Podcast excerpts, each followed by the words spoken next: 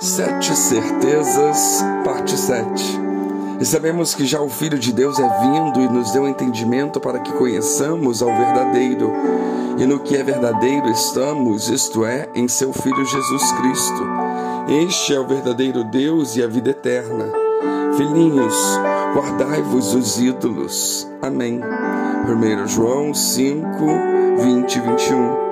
Após desmascarar os falsos profetas que disseminavam heresias, tentando enganar os crentes, mostrando que eles não conhecem a Deus, não são de Deus, mas do maligno são e do mundo, e por isso saíram da igreja. João fala sobre sete certezas que marcam a vida do verdadeiro cristão. A sétima é que temos a certeza de que a vida cristã é a vida verdadeira. O correto entendimento passa pela compreensão a respeito de Cristo Jesus. Jesus é o Messias prometido e o Filho de Deus.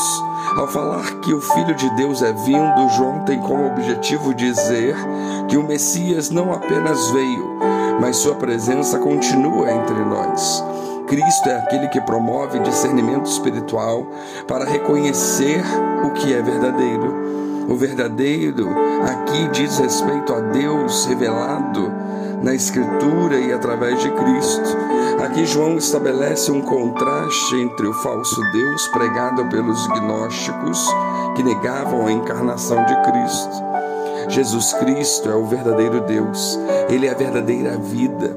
Nós estamos nele, nós somos guardados por Ele, nós temos a verdadeira vida. João está escrevendo essa carta, possivelmente para a igreja de Éfeso, uma cidade de muitos deuses. Ele é o centro do culto a Diana, culto dos ídolos, era um falso culto. Promete uma vida falsa as heresias do gnosticismo viviam uma vida falsa e prometiam um futuro falso. Mas os cristãos têm a verdadeira vida. João mostra que os cristãos não apenas possuem um conhecimento do verdadeiro Deus, mas que estão nele. Em outras palavras, o cristão está plenamente unido com o seu Senhor. Paulo, por diversas vezes, usou a expressão em Cristo para ensinar esse princípio. Um exemplo disso são suas palavras na sua carta para a igreja de Corinto. E assim, se alguém está em Cristo, é nova criatura, segundo os Coríntios 5:17. Isso significa que o cristão faz parte do corpo de Cristo, a igreja, e está unido espiritualmente com seu Senhor. Isso não significa que o cristão seja absorvido por Deus ou o inverso. O que ocorre é que Cristo está com aqueles que nele creem e são beneficiados pela sua morte e ressurreição.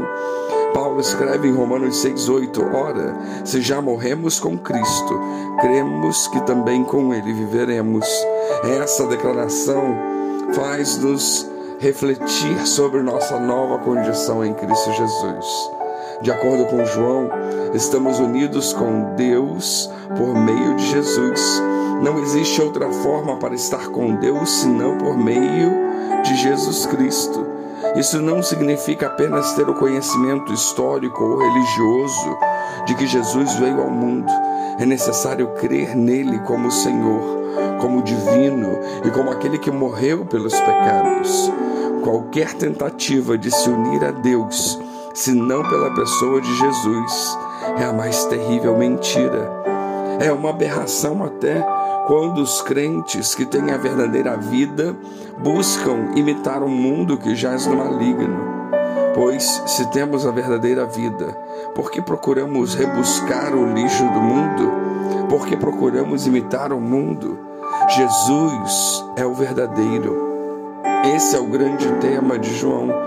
Ele é a verdadeira luz, o verdadeiro pão, a verdadeira videira. Ele é a verdade.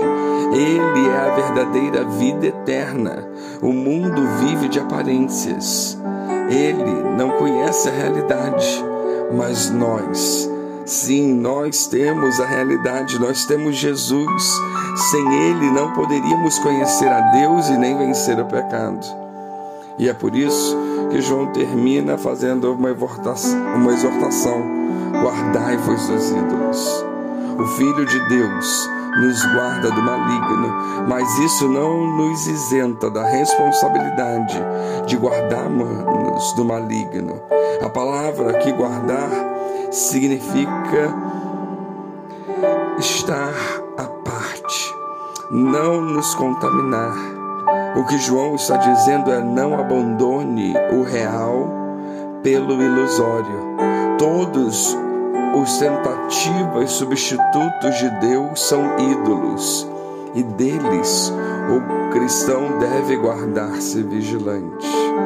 Portanto, nos agarremos a Deus, nos agarremos na verdadeira vida. Que Deus nos abençoe.